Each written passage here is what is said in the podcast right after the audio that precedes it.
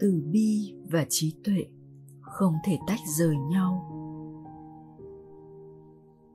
một bạn nữ chia sẻ trong buổi ăn chay sáng ngày mùng 1 tháng 4 sau khi phóng sinh.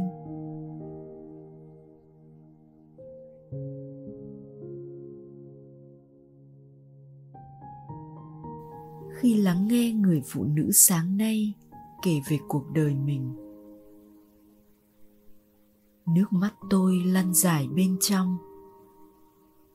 Vì những nỗi âm ức chị đã phải trải qua.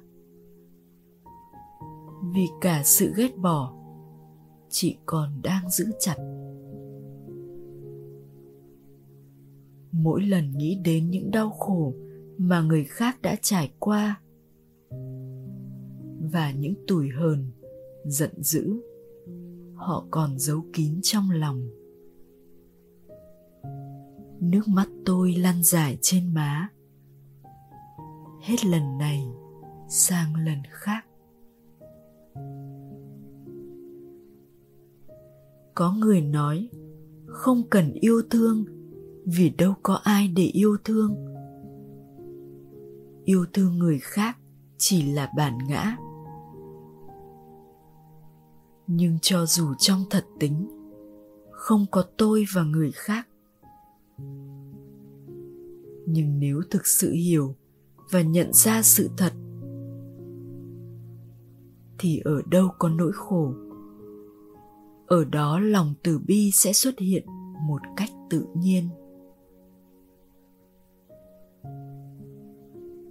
Nếu bạn có thể khóc vì nỗi khổ của mình, hãy tiếp tục rơi lệ, đừng ngăn chúng lại.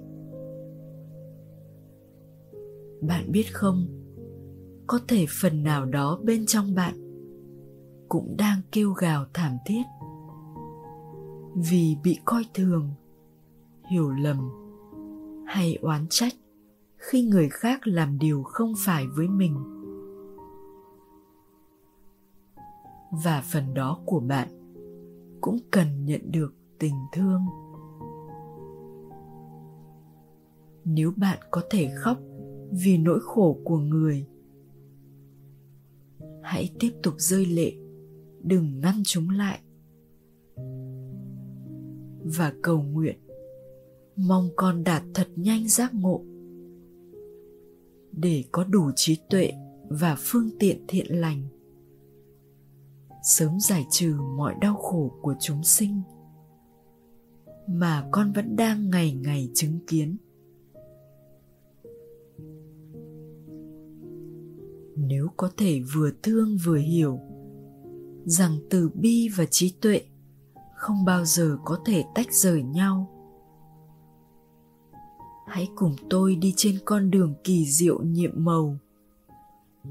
Đưa bạn và mọi người trở về với ngôi nhà thực sự của tình thương và ánh sáng.